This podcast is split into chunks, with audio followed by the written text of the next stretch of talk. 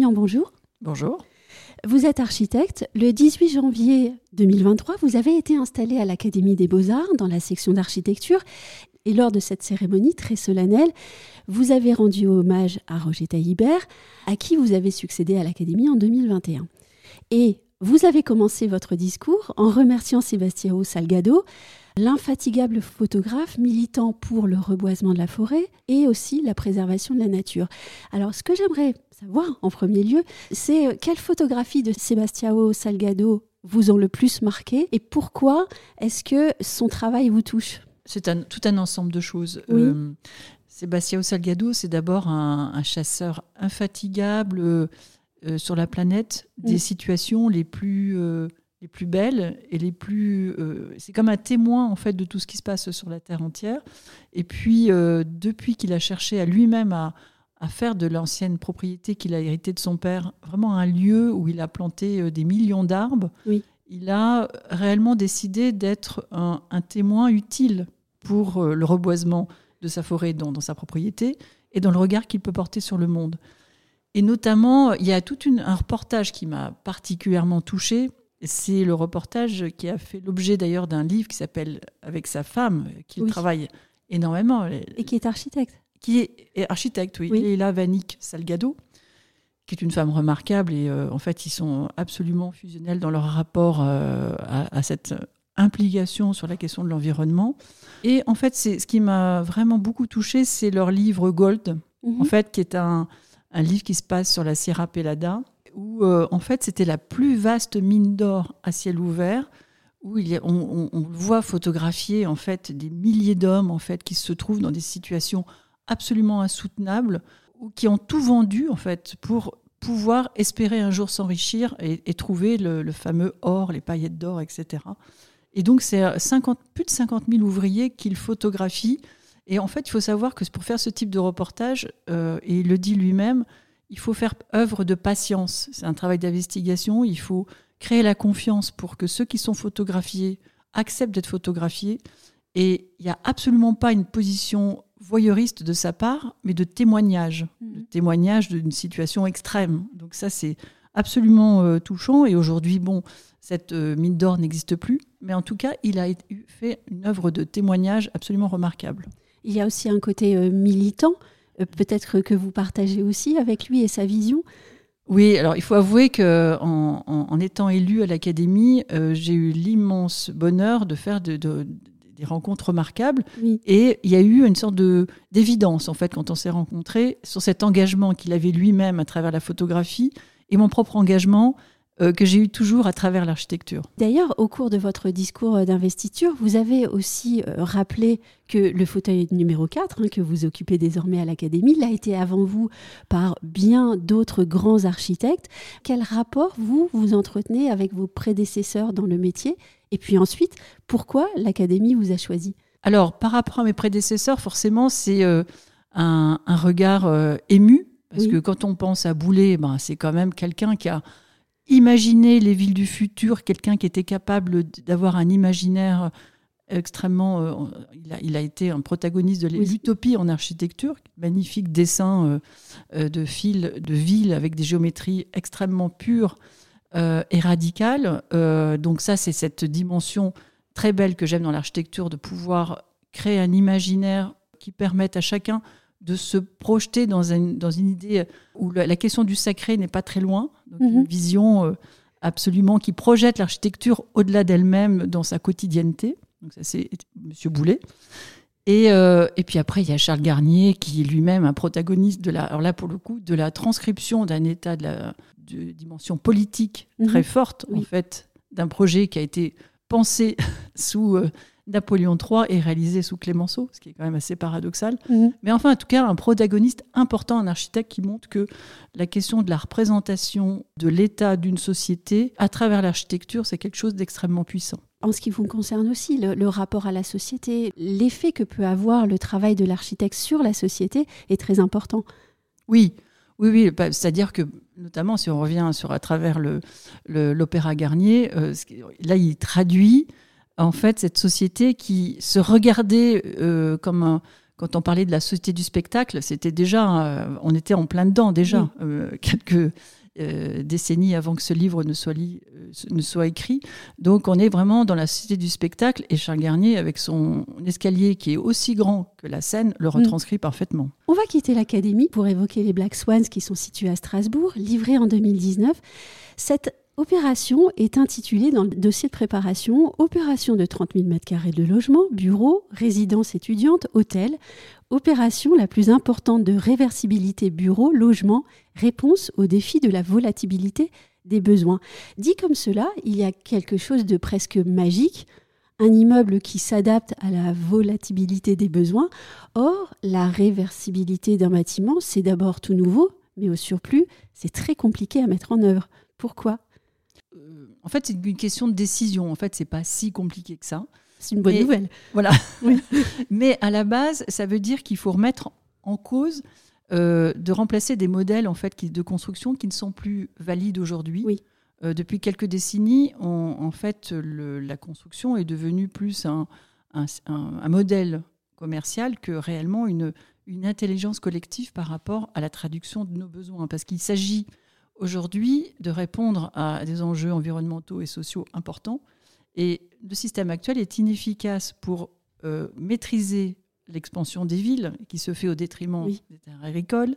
On, arrête, on est incapable de, d'arrêter ce processus qui est quand même euh, extrêmement destructif, qui est le, la construction et la déconstruction des villes, mhm. qui contribuent, on va dire, à une empreinte carbone extrêmement nocive. Et puis, comment on va vers une sorte de pénurie des matériaux, on ne va pas dans le bon sens.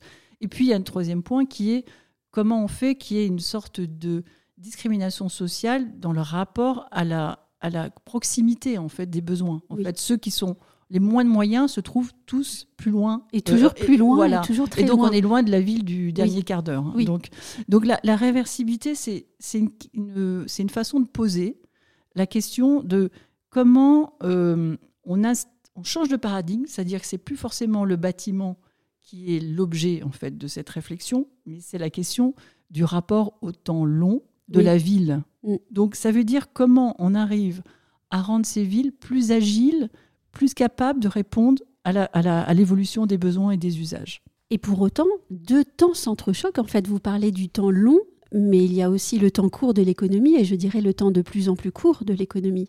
Oui, voilà, c'est justement pour reprendre la main en fait sur la construction des villes qui serait complètement compatible. Moi, j'ai toujours dit que de toute façon, il ne faut pas lutter contre l'économie, mais comprendre les mécanismes intrinsèques à l'économie. C'est-à-dire que si on arrive à faire des bâtiments qui sont qui s'installe dans la durée. Euh, Haussmann l'a parfaitement montré. En fait, à la base, c'est un système économique euh, remarquable. C'est-à-dire qu'il y a cette volonté d'inscrire la, ville dans la durée. Il y a le clos couvert en pierre qui s'installe dans la durée, qui est remarquable.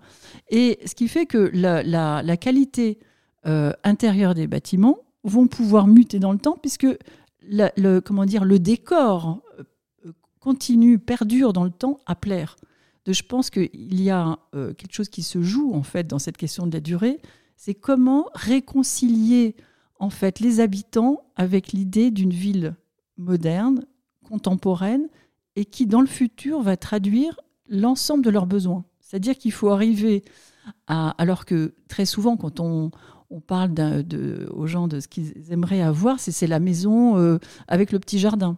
Mmh. On a, ce qu'il faut, c'est comment on arrive à créer une autre possibilité de créer du, rêve et de plutôt une, une sorte d'acceptation de cette question de la proximité plutôt comme une valeur qui va libérer leur, leur, comment dire, leur capacité à vivre d'une façon plus libérée, avec plus de bien-être dans une ville euh, qui sera, où euh, tout sera à proximité et surtout adapté à des besoins qui sont changeants.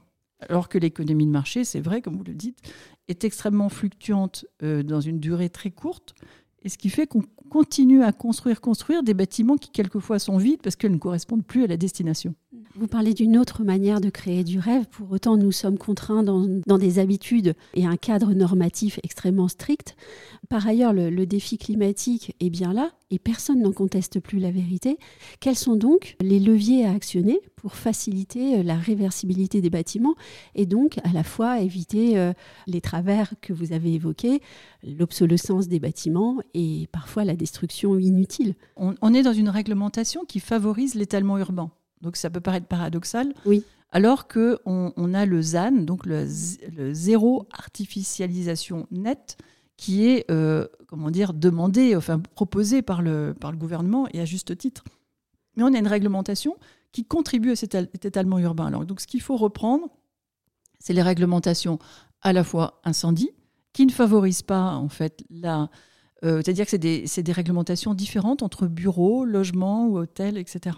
Mmh. Alors qu'il n'y a aucune raison. Il y a dans d'autres pays d'Europe, en fait, c'est les mêmes réglementations qui régissent la question de la sécurité des gens. Oui. Donc la réglementation incendie, la question de la fiscalité, mmh. parce qu'au moment du dépôt d'un permis, on ne peut déposer un permis que pour une seule destination, avec une fiscalité différente selon que ce soit du bureau ou du logement.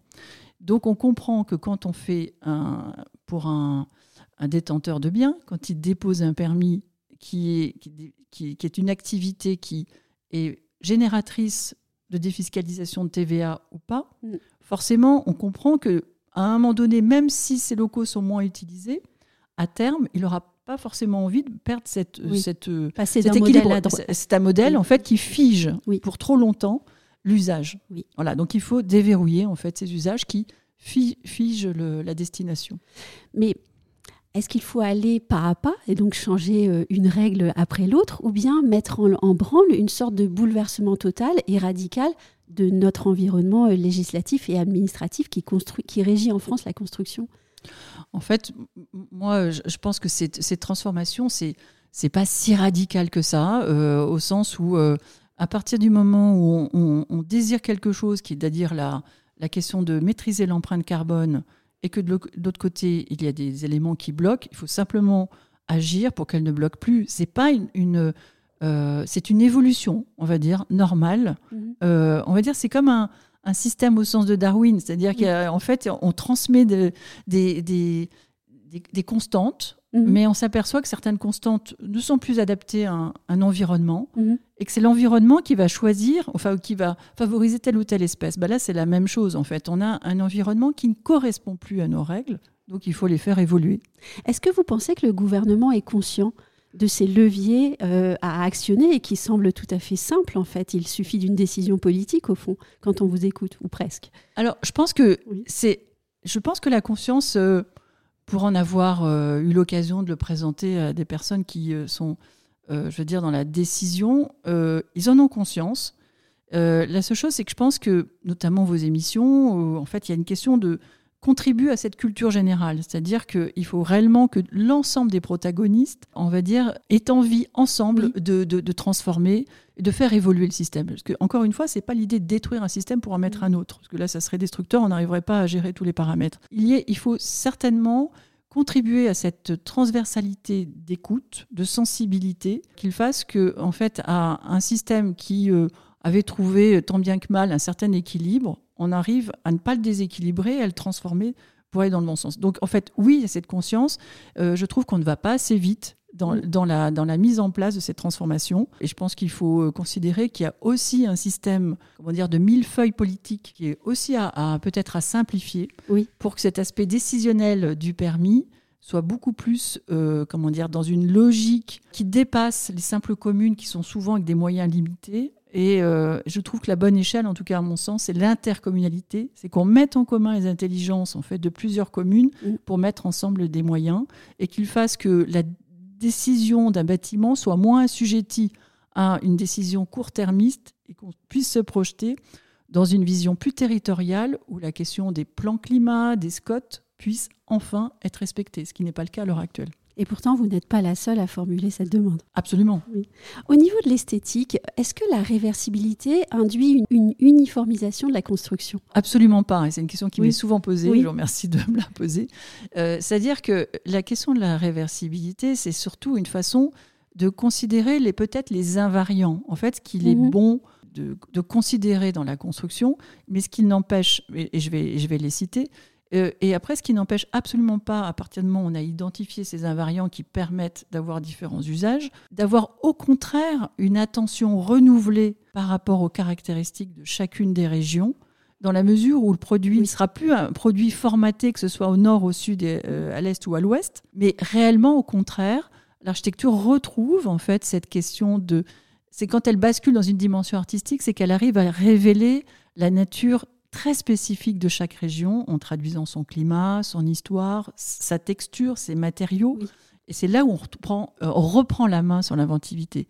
Et les invariants, ça serait de simplement se dire qu'il y a un noyau dur vertical qui va permettre de résoudre la question de la structure, mais qui serait décorrélé des cloisonnements qui, eux, peuvent bouger.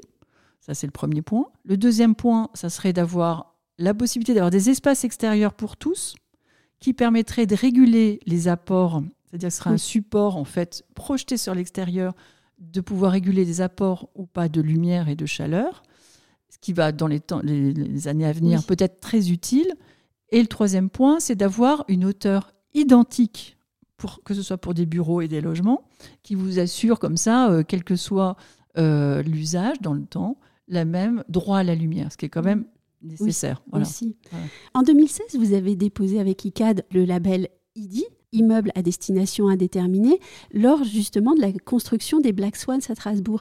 Quelle est la raison d'être de ce label Et puis aussi, où en est-il de son développement en 2023 La raison d'être, en fait, c'est simplement parce qu'avec euh, ICAD, on est très fiers d'avoir fait, à mon sens, une opération en fait euh, de référence sur la question de la réversibilité. Oui. Et ICAD, quand euh, au moment où ils m'ont déclaré lauréate en fait du concours d'un quartier mixte, n'avaient pas posé la question de la réversibilité, mais au fil de l'eau, ils en ont vu toutes les vertus parce que mhm. ça leur a permis de changer la programmation par rapport au concours de plus de 50%.